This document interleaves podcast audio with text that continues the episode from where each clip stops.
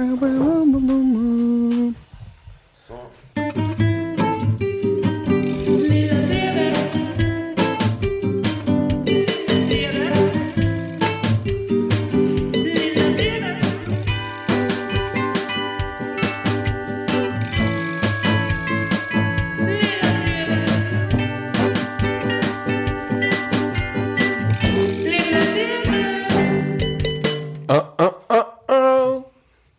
inte in i, den, eh, i, mitt, i mitt hiphop-jag här.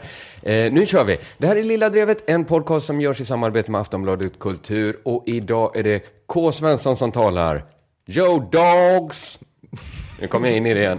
Ja. Eh, med mig idag har jag MC Ola Söderholm och Lill Moa Lundqvist. Hej på er! Hej. Hej, hej. Du ser tveksam ut Ola. Jag, jag vet inte riktigt på eh, vilken metanivå vi jobbar. Det känns obehagligt på något sätt. Eh, ja, det, det, exakt.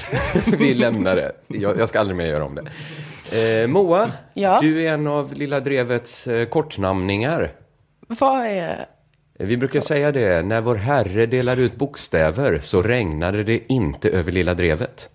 Liv, Ola, Moa Ja, och ibland ja, ja. räknar man lite slarvigt även Nanna till kortnamningarna. Eh, välkommen hit. Tack. Ni två har ju förmågan att förvandla en helt vanlig tråkig nyhetsvecka till ett smörgåsbord av roligheter. Oh ja. You put the sex in 16 av 20 svenska kommuner erbjuder slöjfri vård. Ni skapar magi. Det är därför ni är här. Välsmakande penicillin. Ja, det kan man säga. Eh, Det är fortfarande en massa snack om att det här skulle vara Sveriges bästa podcast. Jag tycker inte vi tar i den frågan själva. Nej. Det är lite kladdigt. Nej. Eh, Jag tänkte vi kan Det ta... är finare att alla andra pratar om det hela, hela Låt tiden. dem och att, vi inte säger det själva. Nej. Eh, vi talar om Saudi-avtalet istället tycker jag. Det verkar ju som att Sverige inte längre ska sälja vapen till Saudiarabien. Har ni hängt med? Ja, det känns sjukt. Det känns sjukt, En ny ja. tid. Eh, men i dessa 50 shades of Grey-tider var det många som inte såg eh, problemet med att regimkritiska bloggare blir piskade. Man vill inte komma med några moraliska pekpinnar där. Låt det vara en läcker fantasi. Det var det att det var eh, liksom rädsla för att reta upp BDSM-communityt. Ja. Som gjorde att det var sån beslutsångest inom socialdemokratin. Inom snäva kretsar av socialdemokratin så, så var det eventuellt det. Jag tänkte inte fokusera på socialdemokratin utan på de 31 näringslivstoppar som undertecknade DN Debattartikeln Sveriges trovärdighet som handelspartner står på spel. Just det. Ni hängde med? Ni Jag hängde läste med. den faktiskt. Jag läste den också en gång för den var ganska tråkig. Ja, den var väldigt tråkig. Eh, den handlade om att vi måste sälja vapen till Saudiarabien. För annars kan det skada vår exportindustri. Inte bara vår vapenexport utan hela vår exportindustri. Så det som förr var något vi inte skulle göra, som vi sen fick göra i hemlighet, är något som nu har blivit oumbärligt för hela vår export. Eh, de här 31 närings- näringslivstopparna är då rädda att all svensk handel med Saudiarabien kommer hotas. Om vi inte får sälja vapen till dem så kanske de inte vill ha våra Lasse Åberg-glas heller. Nej. Det är så de eh, resonerar då. Eh, de använder ett argument som känns igen. Det, ni, ni, känner, ni har säkert hört den argumentstrukturen som går så här. Jag är inte rasist, men. Ja, jag har hört talas om. Eh, och så säger man något rasistiskt då. Det är en klassisk. Eller, jag har inget emot kvinnliga politiker. Men tänk om de får mens och skickar kärnvapenrobotar mot Moskva. Vilka, vad gör vi då? Då står vi där med våra vackra ord om jämställdhet. Eh, de här 31 näringslivs... Men nog om din Twitter. Sluta läsa högt ur din Twitter. Prata om de här näringslivstopparna nu. Det var ur Ivar Arpis dagbok. De här 31 näringslivstopparna eh, använder en ny variant av argumentet, som jag tänkte citera. Det saudiska samhället har stora och kända brister när det gäller mänskliga rättigheter. Men, och sen får man fylla i där, vad som väger upp de här stora och kända bristerna. Översatt då, Saudiarabien är inget land vi ska sälja vapen till. Men, det ska vi göra. Homosexualitet bestraffas med spöstraff eller dödsstraff, oftast genom halshuggning eller hängning enligt RFSL. Men, ja, you know the drill. Deras men då var att det är ett samhälle som är statt i förändring, enligt de här 31 näringslivstopparna. Eh, Stat. det är statt i förändring. Så har det statt. I, i den här artikeln. Eh, som undertecknades med 31 namn som man då kan klippa ut och laminera. Så kan man ha den listan sen när revolutionen kommer. För det är ju de första man ska plocka. Slösa inte ens kulor på de jävlarna. En socka full med muttrar.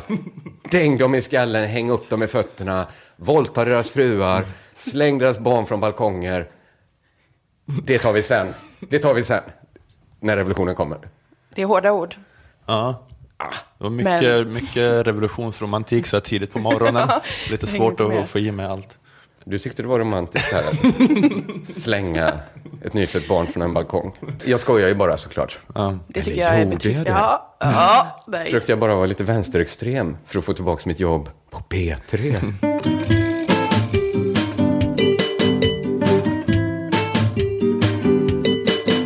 Ja, men jag kan eh, haka i lite med det här eh, att eh, Saudiavtalet har avbrutits. För det är väl lite grann en del av det här med Sveriges nya feministiska utrikespolitik. Det är Margot Wallströms eh, påhitt. Precis.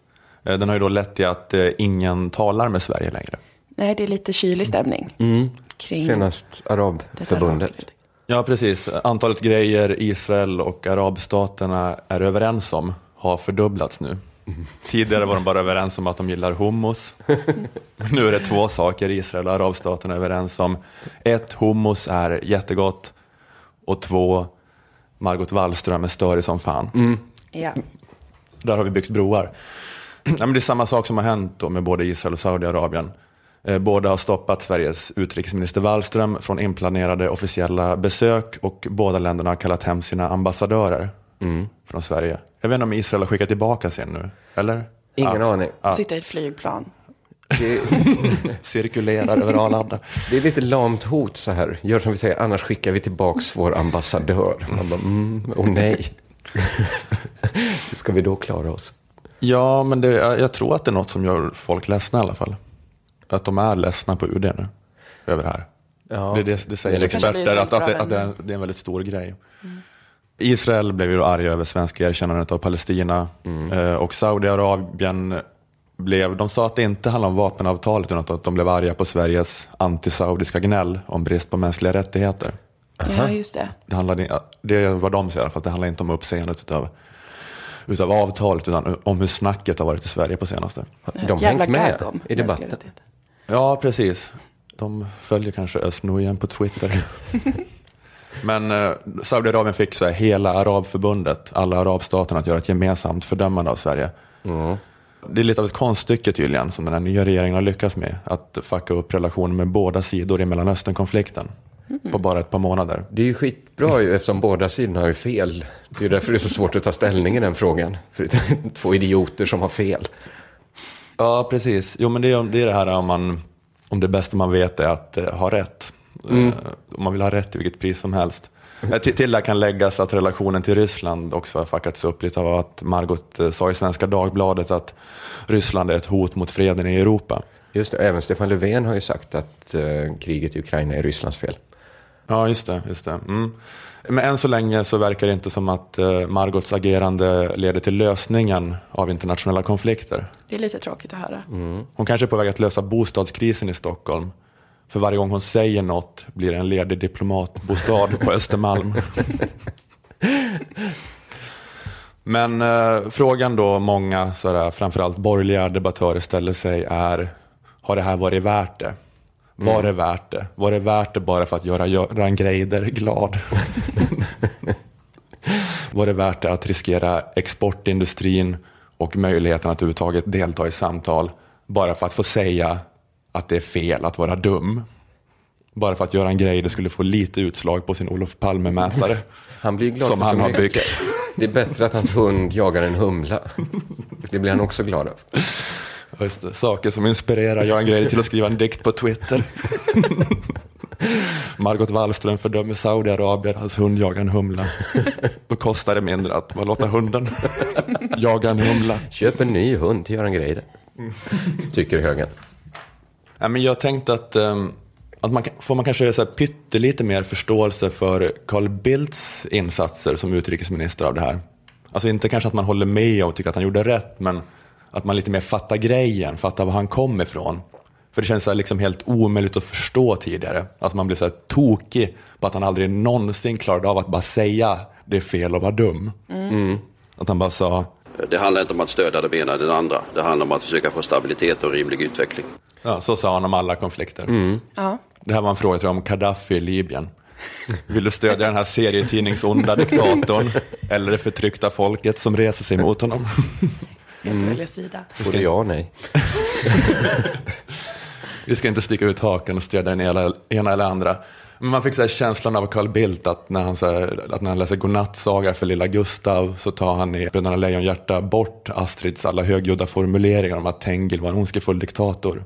För så här plakatpolitiska avståndstaganden mot eldsprutande drakar, det är ingen konstruktiv väg framåt.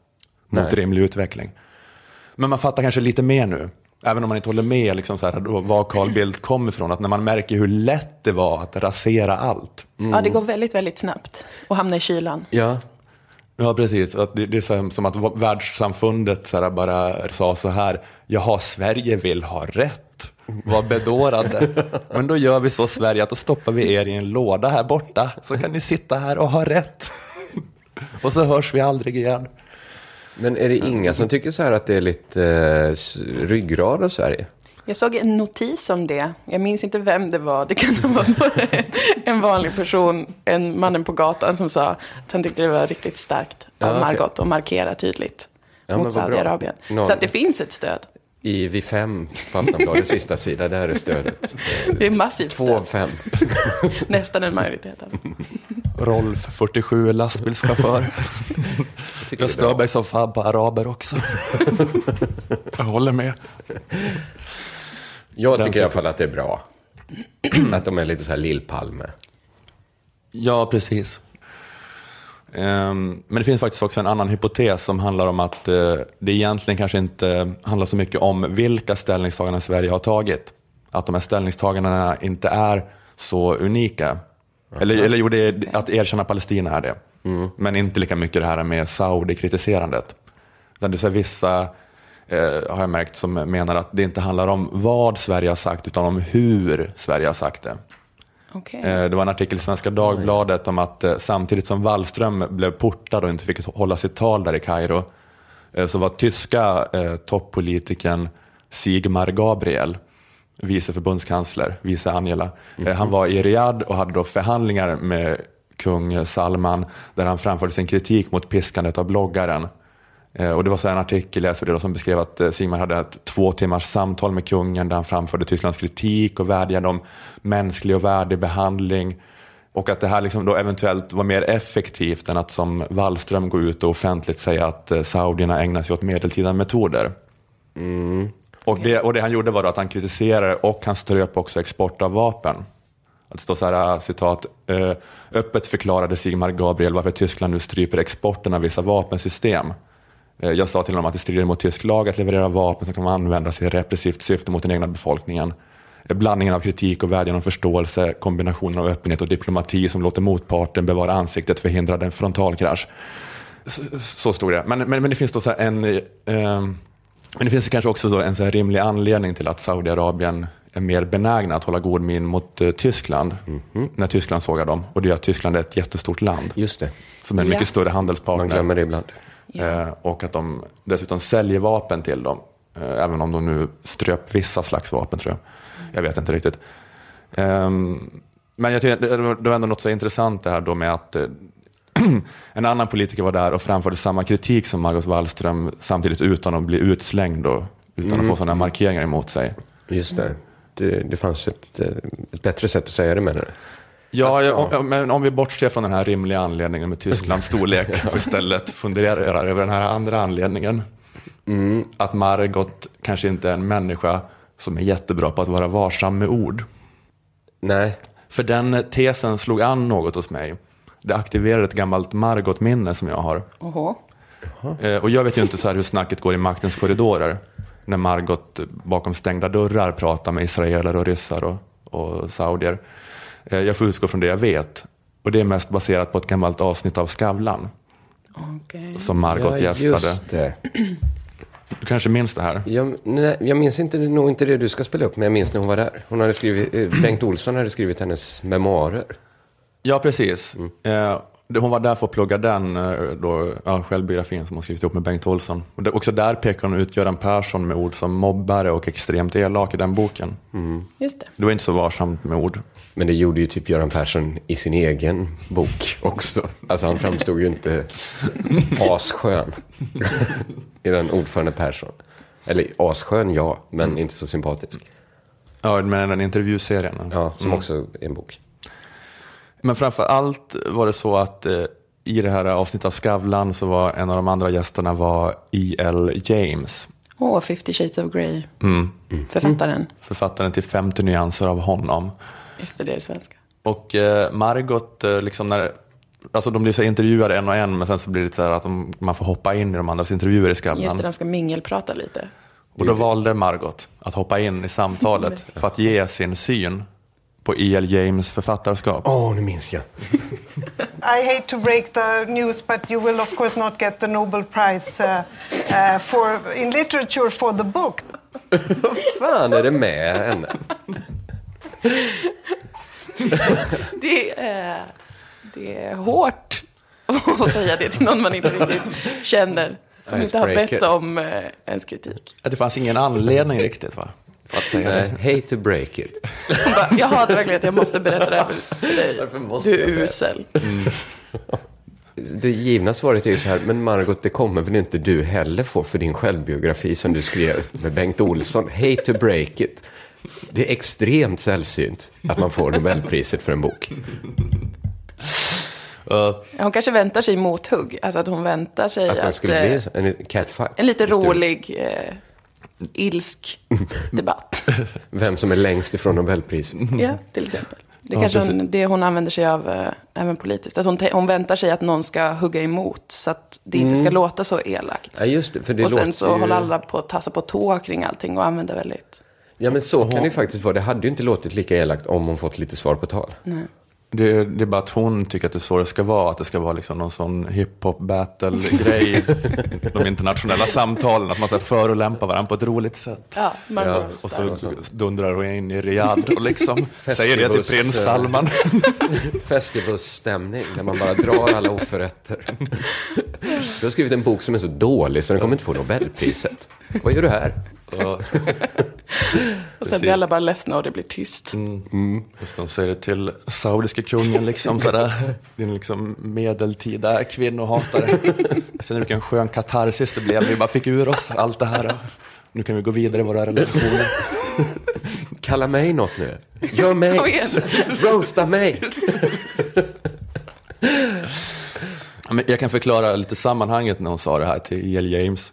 Eh, För det var så här inledningen på ett resonemang när hon försökte vara lite snäll. Okej. Hon hade läst den här boken och då började hon så tänka högt i Skavlan-studion om varför läste jag hela boken? Så här, Why did I read it to the end? Because I hate to break it to you but you won't win the Nobel Prize in Literature. Men sen efter det var det ett resonemang om att det nog var något om att det var så här skildring av sex ur en kvinnas eh, perspektiv. Det pirrade i Margot. Det var det hon försökte säga eh, genom sina elakheter.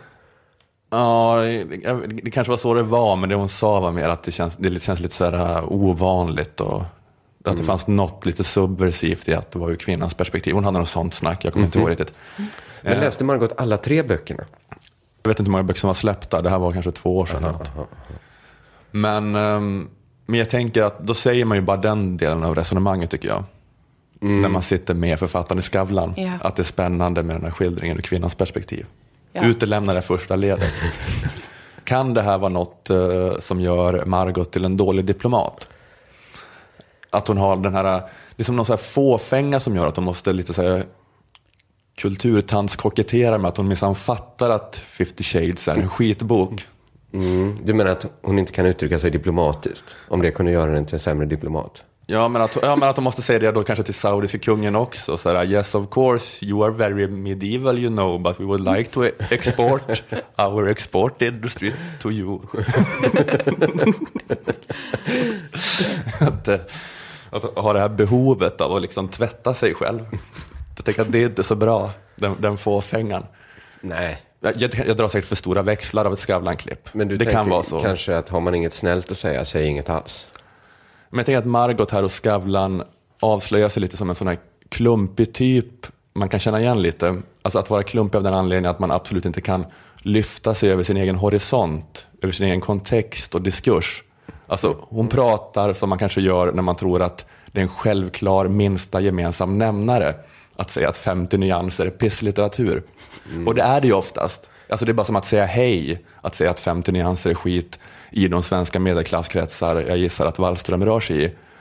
Men man bör ju förstå att hon som skrivit boken kanske inte liksom är med på det med samma självklarhet att vi alla kan bonda över att skrocka lite över vilken fruktansvärt dåligt skriven bok det här är. Nej, Det är inte den här liksom icebreakern i exakt alla sammanhang som det ofta är. Visst är 50 nyanser skit? Ja. vi har ju kollegor som vi kan enas om ett jättehärligt mys om hur dåliga de är. Ja. Men det håller vi bakom deras ryggar såklart. Ni vet inte vilka ni är. Ja, precis. Och på samma vis är det ju bara som att eh, säga hej, eh, att säga att Saudi är medeltida i en svensk kontext. Just det. Vi är i en kontext där ingen kan bli ledsen över att man säger att Saudi är medeltida. Men jag tänker att man som utrikesminister måste förstå att det finns andra kontexter Ja, jo. där någon kanske blir ledsen över det.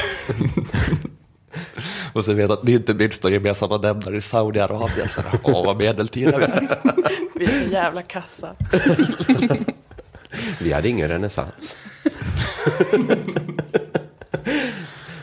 Men, men det är ju som då att eh, den här tyska politikern ändå fick fram budskapet men gjorde det på ett mycket mer fjäskigt och inlindat sätt. Så jag vet inte hur man, hur man säger det då, sådär att man jag menar, man, måste, man kanske ska, att man ska utgå från att ja, men ni vill ju vara medmänskliga ändå.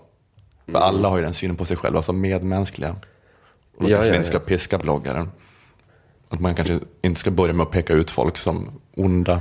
Nej, I Saudi tycker de väl att de piskar ett minimum av bloggare. Man håller verkligen nere det på en nästan löjligt låg nivå.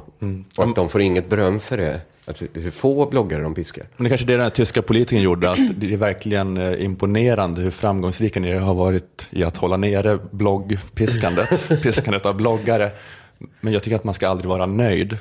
Nej. Även om ni är bäst på det så kan ni alltid bli bättre. Spänn är bågen. listigt. Sikta mot stjärnorna, hamna i trädtopparna. Ni kan göra det. Så att, ehm, ja, det här, är ingen, det här håller inte som en D-uppsats. Det här är spaningen utifrån en Skavlan-klipp. Men jag är bara lite orolig att det Det här. Margot åker runt och gör, säger till Israel så här, you won't win the Nobel Peace Prize, you know.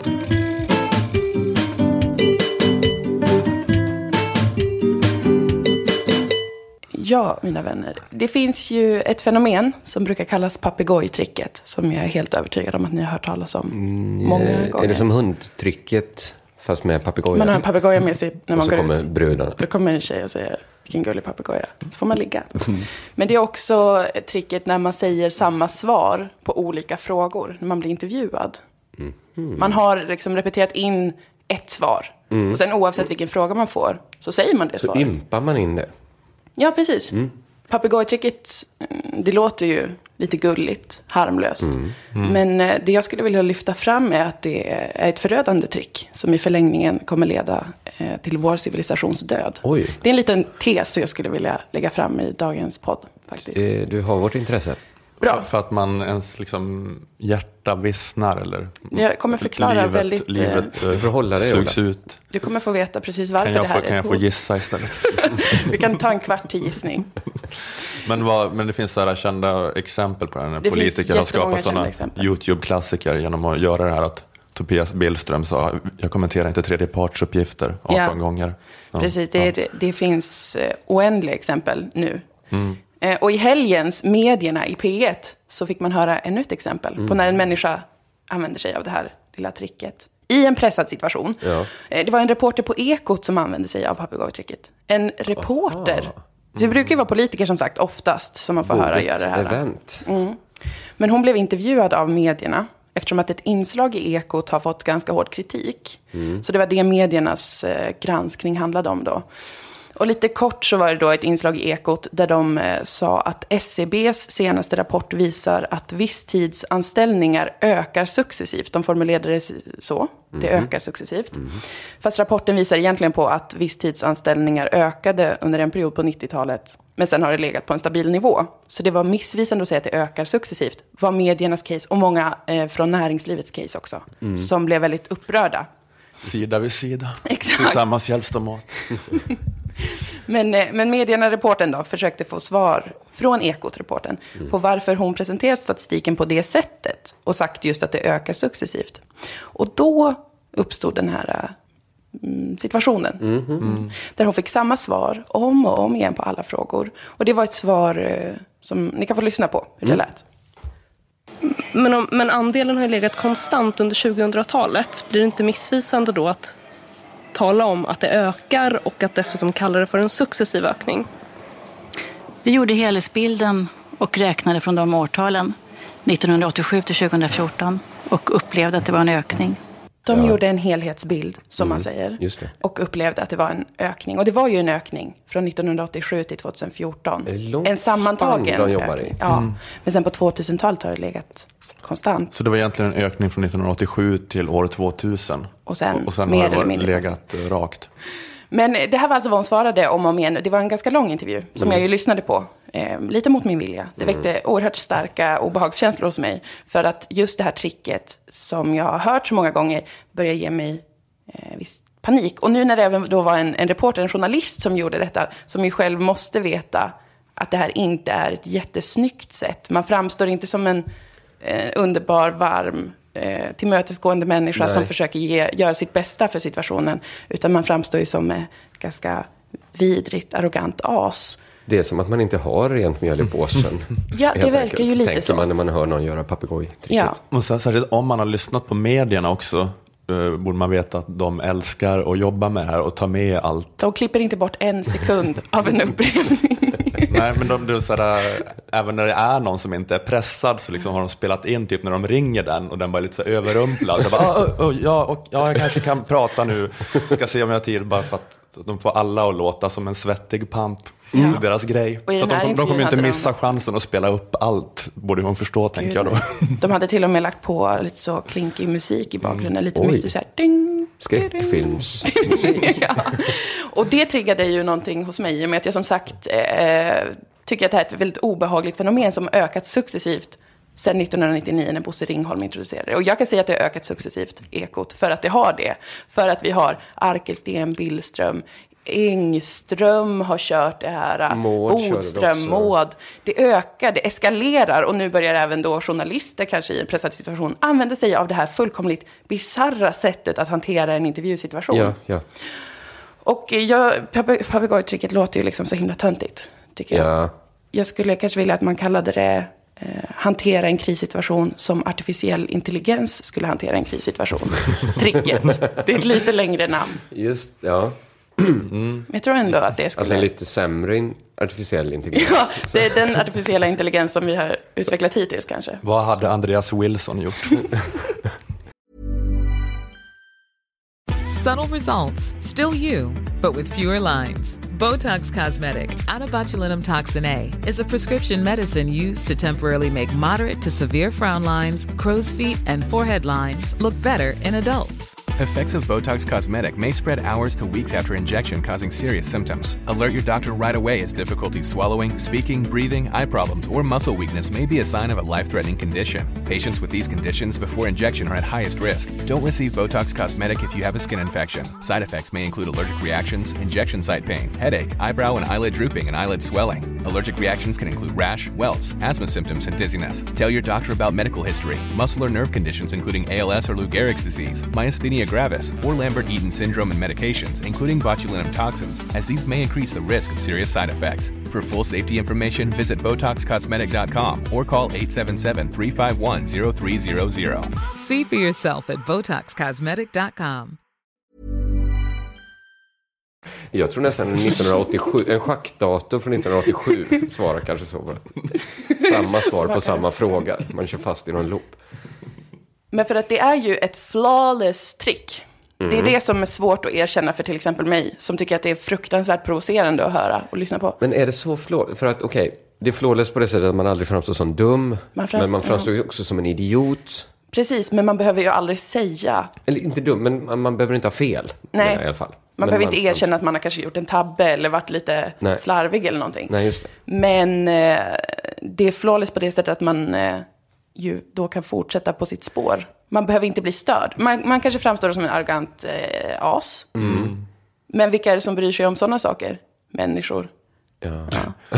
människor. Det är flawless på så vis att alla människor börjar tycka att man är ett arrogant as och att man då jobbar i en förtroendebransch som politiken. Annars är det flawless. Annars är det helt flawless. Annars- För om 10 till 200 år när, när det kommer vara intelligenta maskiner som regerar, Mm. regerar de kommer inte bry sig om att någon framstår som lite arrogant. De kommer säga, det där var en jättebra lösning på den pressade situationen som du hamnade i. Bra. Att du bara sa samma sak om och om igen för att du inte hade någonting annat. Mm, Så- När maskinerna skriver historien. Ja, Ja. de, kommer, och de människor som redan nu väljer att eh, träna upp sig genom att använda de här metoderna kommer ju ha en bättre lycka i framtiden. Ja, de kanske kan få jobb som datorernas tjänare. Ja, till exempel. Att de talar samma språk. Jag tror att det är för att man känner av att de har valt sida, att det är anledningen till att man blir så stressad av att höra dem. Så jag to- tolkar det som att du inte tycker att det ligger någonting i den kritiken. Vad tycker du själv? Nej, jag undrar vad du tycker om det. För de håller ju fast vid den kritiken och då undrar jag vad du som reporter tycker. Vad tycker du själv?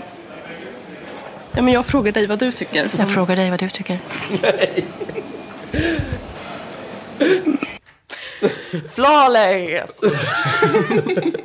Det var inte ordet jag letade efter, men visst. Men, Men hon eh, går in i någon sån eh, spöklik röst. ja, hon har även rösten av en eh, intelligent dator. Hon, anv- hon har precis det. Ja. Vad tycker du själv? Jag blev ju uppringd av en robot från Ikea häromveckan. Och det är också därför jag känner en stark eh, paranoia och stress inför det här fenomenet. Eh, för de låter precis som människor, förutom att de eh, upprepar sig om och om igen. Det ringde en robot och sa, kan du bekräfta att du är Moa Lundqvist? Jag sa, vem pratar jag med? För jag visste inte. Det finns ju det gamla, vad heter det, Turing-testet. Precis. Eh, Det är kanske det du ska komma in på. Ja, men precis. Turing-testet som ju då går ut på att man ska kunna avgöra om en dator har, in, eller vad, vad, hur, jag vet inte Om en dator är intelligent så ska man eh, inte kunna märka att Precis, dator den ska kunna lura en människa att den är en människa. Det I typ sorts- några sekunder. Ja, det är någon sorts... Förr var väl det en singularitet helt enkelt. Då är Ja. de lika smarta. Men nu tror jag inte man tänker så riktigt längre. Nej, men han hade ändå den eh, 1950 redan den spaningen om att, Exakt. om att eh, maskiner kommer kunna lura människor att de är människor. Och han sa att det antagligen kommer hända någonstans kring år 2000. Och 1999 så höll ju Bosse Ringholm konferensen.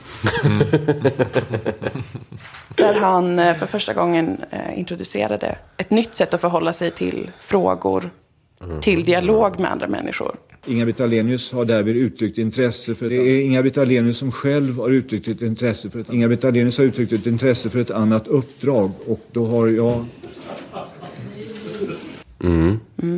Och det, det kan såklart låta som att jag är paranoid. Det, Ja, det, lite det förstår jag. det det. Men jag tror ju på många sätt att det här eh, är någonting som kommer, vi kommer se det mer, det kommer öka ännu mer. Det är svårt att veta vad som är läskigast. Om datorerna blir som Bosse Ringholm. Ja. Eller om Bosse Ring... Alltså att alla människor blir som Bosse Ringholm. Ja. Det är oerhört svårt att veta. Ja, det är läskigt vad han än är för varelse. Det är inte bra för Apples aktier tror jag ifall datorerna blir som Bosse Ringholm. Nej. Det kommer inte bli lika roligt och Siri är istället Bosse Ringholm på alla iPhones. Som pratar med så här autistiska pojkar. Ni är bästis. Jag ville höja ett varningens finger i alla fall för det här. Nu när vi ser att det har spritt sig, det eskalerat, det håller på att spinna utom kontroll. Och när Ekot skulle försvara eh, den här reporten så skrev de, hon inser att hon framstår som ovillig att svara på mediernas frågor. Vilket har gjort henne bedrövad. Mm. Ja, roligt. Men hon hade faktiskt bara ett svar att ge i intervjun. Nämligen att statistiktolkningen från 1987 var korrekt. Så de går på hennes... De går på De hennes försvarar linje. Hon vann det. debatten. Hon vann. På knock. På Teknisk knockout. knockout. Så det här är framtiden som ligger före oss. Det är, jag är fruktansvärt... Eh, jag är rädd. Ja, men du ska inte vara rädd för framtiden. Den kommer oavsett vad vi... Du kommer att bli mördad av artificiell intelligens direkt. Ja, då får vi, då får vi, då får vi, då får vi ta det då. de kan ju också bara bli så att de börjar räkna alla barr som finns på planeten. Ja, De- eller framställer liksom mat och härliga saker utan att vi behöver jobba. Så kanske det också blir. Men Eller de så kommer blir vara det- jävligt jobbiga. Ja, det blir jobbiga intervjuer i Ekot såklart, i medierna. Det är, så, det är så konstigt det där beslutet att, eh, jag menar, att stå på sig. Att, att, eller att när det kostar så otroligt mycket mer att stå på sig än att säga att ja, men, ja, vi formulerar oss lite slängigt och slarvigt. Okej. Ja, Att- jag tycker nästan vad som helst är bättre. Även att bara säga, jag, har ingen, jag kan inte kommentera det. Jag har ingen kommentar. Hellre säg det elva gånger, för då svarar du åtminstone på den frågan du får. Men att, säga, mm, att liksom ha samma formulering på olika frågor utan att ens ändra liksom, följden på orden. Men det, Men, man men det var ju inte heller som att, att det här var, ja, okej, det var inte en successiv ökning, det var först lite ökning, sen lite utplaning, ni sa successiv ökning. Det är inte som att så här, hela ekots trovärdighet står och faller med, Nej. med det här äh, felet. Och så, här, ja, okej, vi gjorde lite fel. Grattis medierna. Det är inte Så- så- så- de så sagt skulle de här, hanterat det. Lisbeth, men Lisbeth Palme säljer sex. Så har de inte sagt. Så här, det, är inte så här jättekraftfullt uttalande. Eh, Men frågan man ställer sig är ju så här, är det dödsstraff på att inte ställa upp i en intervju? Man undrar varför de här människorna som kör papegojtricket överhuvudtaget har ställt upp. Ja, precis. Och varför man inte bara istället går. För man måste ju någonstans höra att man själv säger exakt samma sak. Jag tror, men jag tror att det är lite dödsstraff ändå av eh, Ekot, att det ska vara den mest jag tror det trovärdiga nyhetsredaktionen i Sverige, att om de inte klarar av att svara på frågor. Jag, jag, jag tror att det är lite dödsstraff faktiskt. Mm, okej. Ja, det är hårt. Skenavrättning i alla fall. De blir uts utsläpade i skogen av några som pratar engelska med rysk brytning och, och bränner av en tomt skott i ansiktet.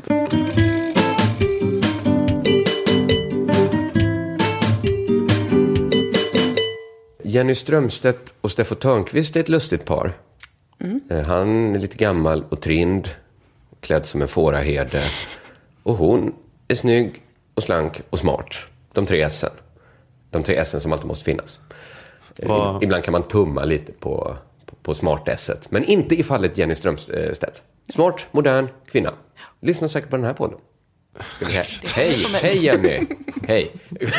Vad kul det var när du och Steffo tände eld på ostkrokar Lugna dig med din hybris. i ert morgonprogram. Nej, jag vet inte alls. Men har ni märkt vad, jag, jag gillar dem på riktigt. Har ni märkt hur virala Jenny och Steffo är?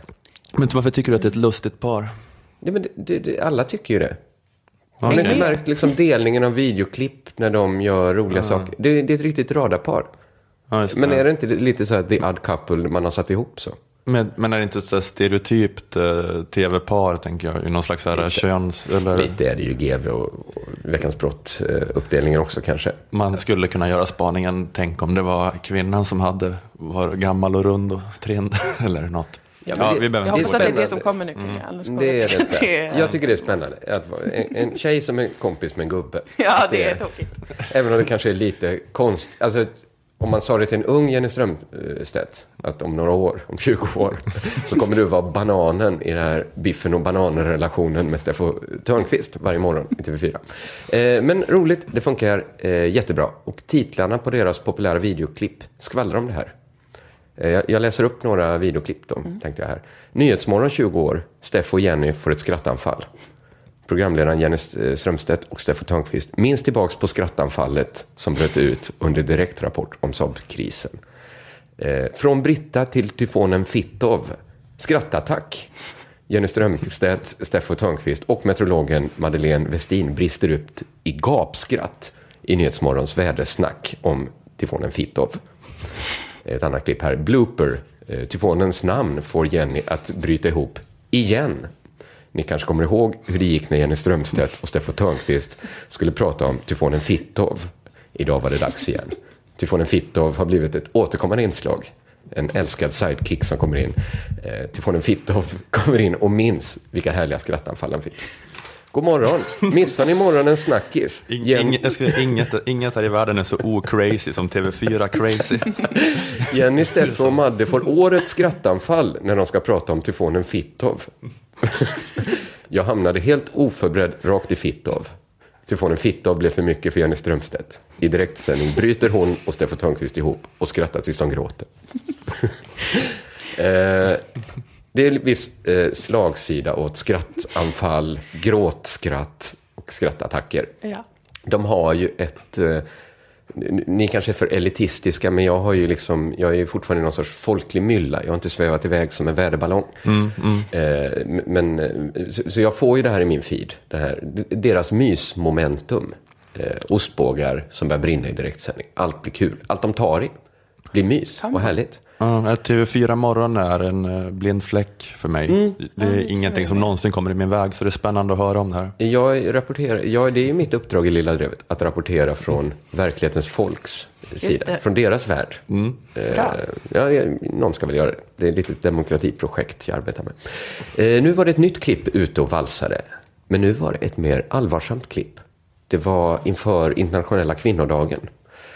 En dag som naturligtvis inte firas, utan uppmärksammas. Man säger inte grattis till Jenny Strömstedt. Grattis till den här sexistiska skitvärlden. Eller vadå? Va? Ska man vara tacksam för en enda dag när det inte är fruktansvärt att vara kvinna?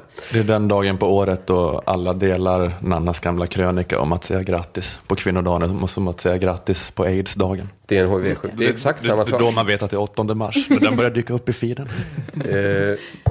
Det var roligt sagt av Nanna. Eh, Ja, och det är också exakt samma sak. Eh, så det blir inget fir, eh, det blir ett uppmärksammande. Det blir en studiodebatt eh, med den politiska krönikören Erik Hörstadius, Hanne Kjöller och Thomas Bodström. Okej, Tom, jag undrade Mm. häromdagen vars Thomas var faktiskt. Ja, han är i TV4-studion. Det är där han Och är. är Bodström med så tittar man ju. Politikens Persbrandt. Ja. Fast det är ännu mer trashigt att tända på Thomas Bodström. Det? Thomas Bodström måste ju ibland se på sin fru och tänka, vad är det för trashig tjej som tänder på en sån som mig? Kan jag leva ihop med en så trashig människa? Men det är Erik Hörstadius som kommer att ta mest plats i debatten. Eh, Det är Erik Hörstadius som får människorna i studion att reagera så här. Något annorlunda än det kvinnliga gruppen. Fullständigt politiskt inkorrekt. Man- Du tillhör också en utdöende Jag sort. har en totalt motsatt uppfattning. Men det är så roligt att ha Det någon som är så politiskt inkorrekta som säger sådana Och saker. det osar så mycket av så här gamla folk. Jag tror att det här kommer... Mm. Kontrovers, Teaser jag. här. Nu blev ni sugna va? på att höra vad Erik Hörstadius har sagt. Verkligen. Eh, vad var det han sa?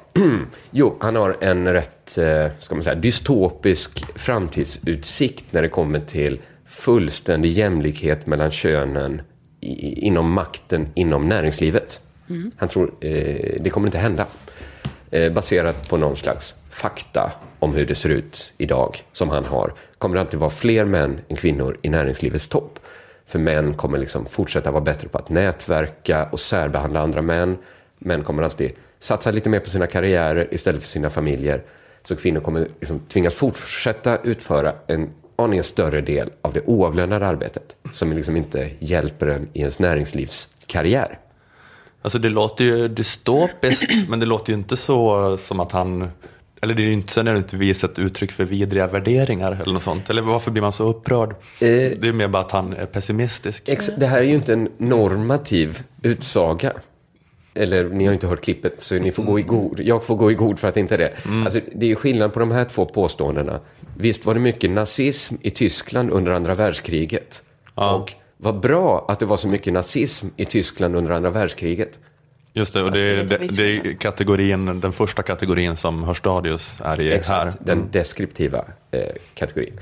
En liten, eh, men ändå viktig skillnad mellan Ja, de det- här två det- påståendena. Eh, ingen i studion kan hantera den här skillnaden. det är då Thomas Bodström vaknar till liv. Vad har det varit? Eh, Voice of reason. Bordström tittar upp från så här högen med kokain.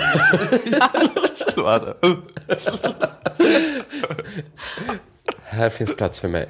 Angående då det här problemet att kvinnor får stå för så liksom, oproportionerligt mycket oavlönat arbete i hemmet. Sju extra semesterveckor, eh, hävdar Jenny Strömstedt.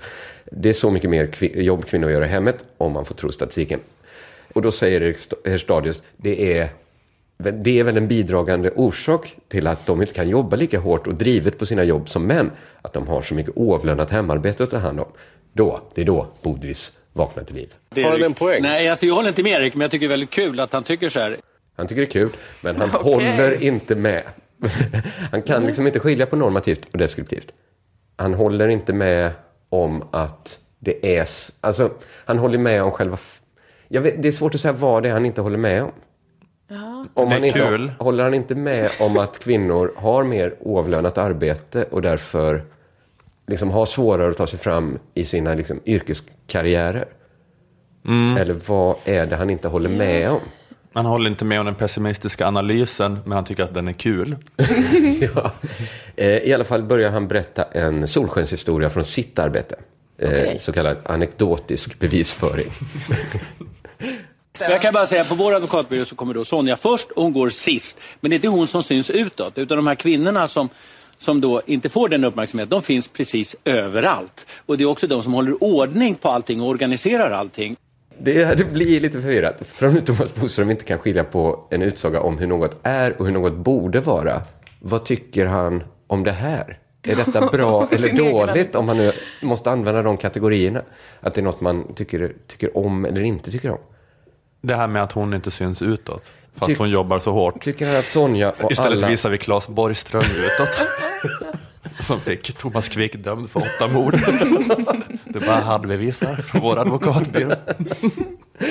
Tycker han det är bra att Sonja och alla andra kvinnor sköter och organiserar allt i bakgrunden, jobbar hårt och även har de här sju extra veckornas semestertid? För att då, under de här sju veckorna kan Claes Borgström dansa på borden. Jag tycker liksom att Erik Hörstadius skulle ha sagt det minst PK som någon i TV4-studion någonsin har hört. Det övertrumfades väl av Thomas Bodström i så fall? Ja, spontant så- ja. Eftersom Erik Hörstadius inte sa något som var PK eller icke-PK överhuvudtaget. Han Nej. hade ingen politisk åsikt. Nej, precis. Nej. Men det Eh. kanske är bara eh, att det, det, är liksom, det är det mest OPK man kan göra i ett TV4-sammanhang. Och det är att inte vara lobotomerat, check och positiv. Straffbart. Det var en stora misstag. Att någon har en, att någon har en så cynisk, pessimistisk analys. Det Ja. är värre då än att säga husplatte. Du sa det då, Ola. Ja, en till podd. Det sa det förbjudna ordet. I just i TV4 är det så. Mm. Ja, Det, det är speciellt där. Det måste vara lobotomerat mys hela Ja. tiden. Jo. Men mm, det blir lite svårt att diskutera problematiska områden om man liksom inte får ha en eh, dystopisk liksom, problemformulering. Mm. Om man inte får säga så här att det kanske är problematiskt att komma hit som flykting. Alltså, det kanske, det kanske är vissa svårigheter att komma hit helt egendomslös och liksom inte liksom placeras i någon eh, förortslägenhet. Så jävla. Det är det minst PK. Ta tillbaks det. Ja, precis. Du ska ta tillbaks det. Det är förlåt. jättehärligt.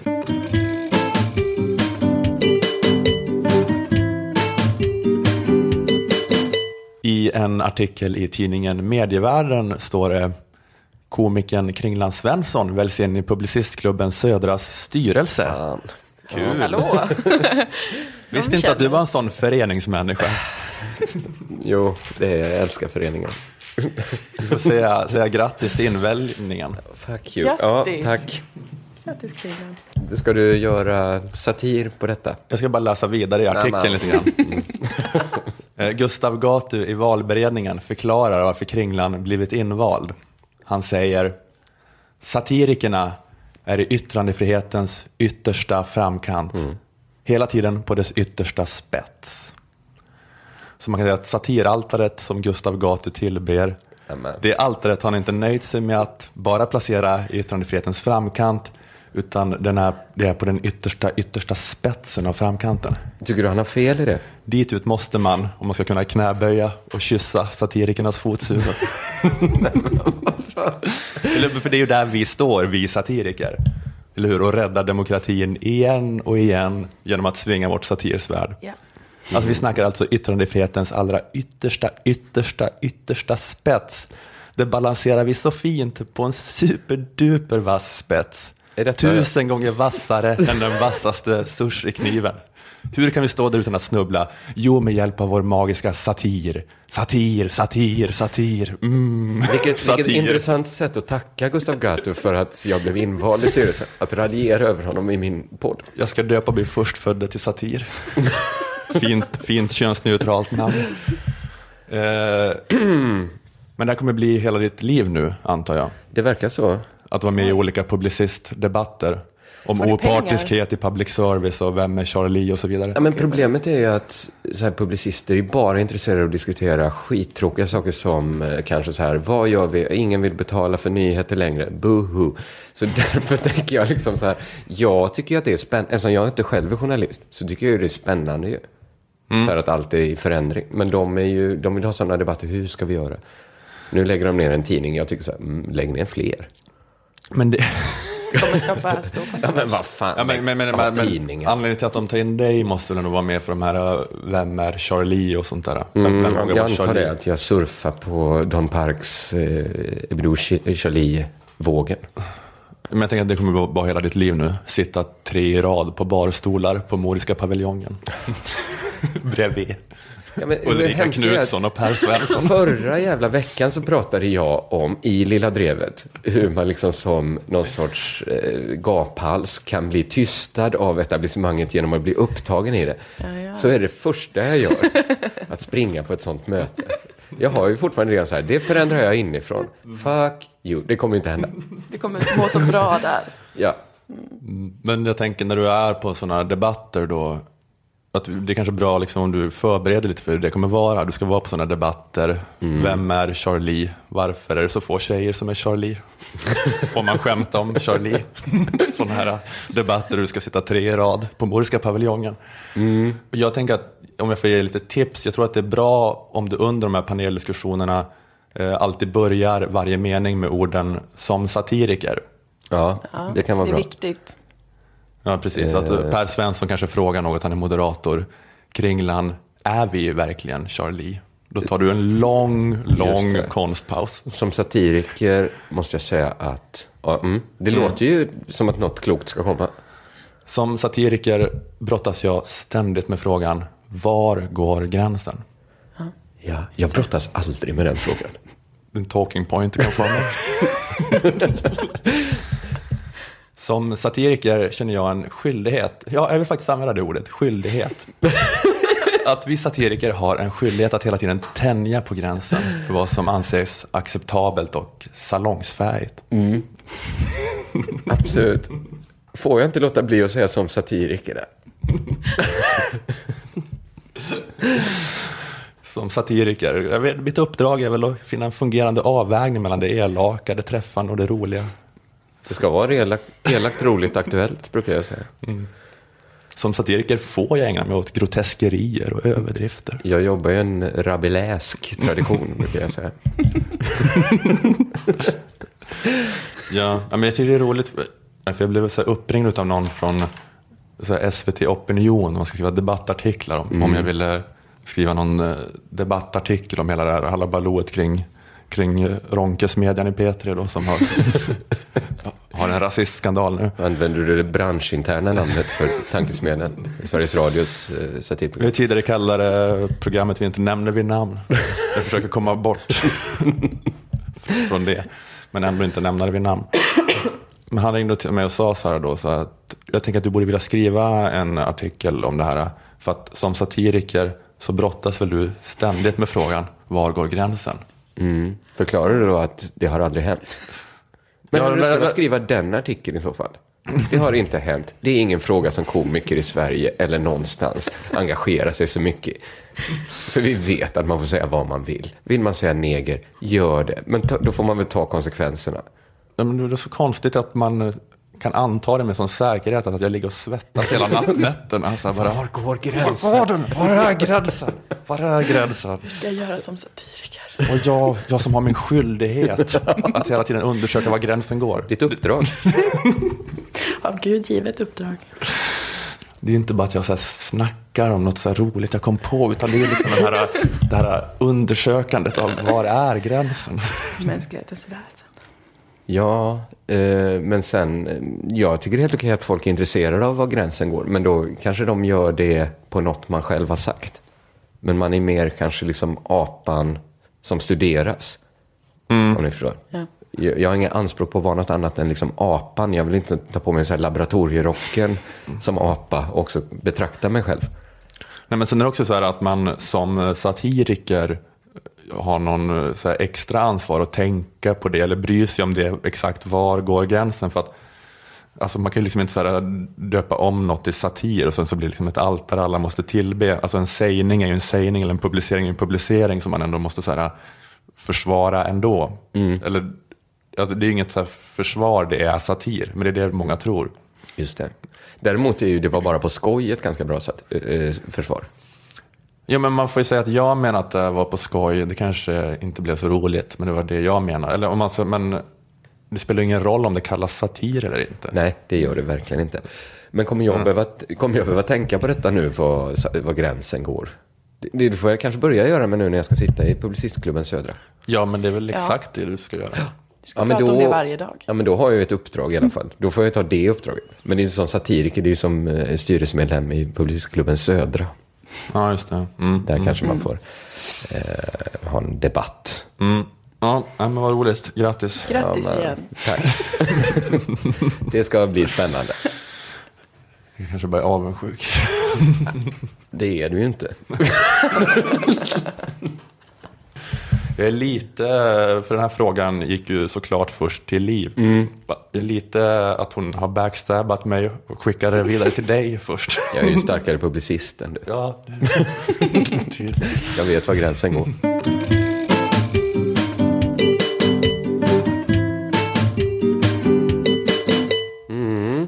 Det blivit dags att summera vad vi har lärt. Jag skojar bara.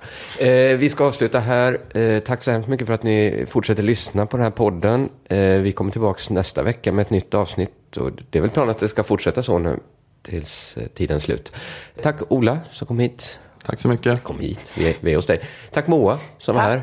Och tack eh, Aftonbladet Kultur som är med och gör den här podden. Hej hej! Hej då.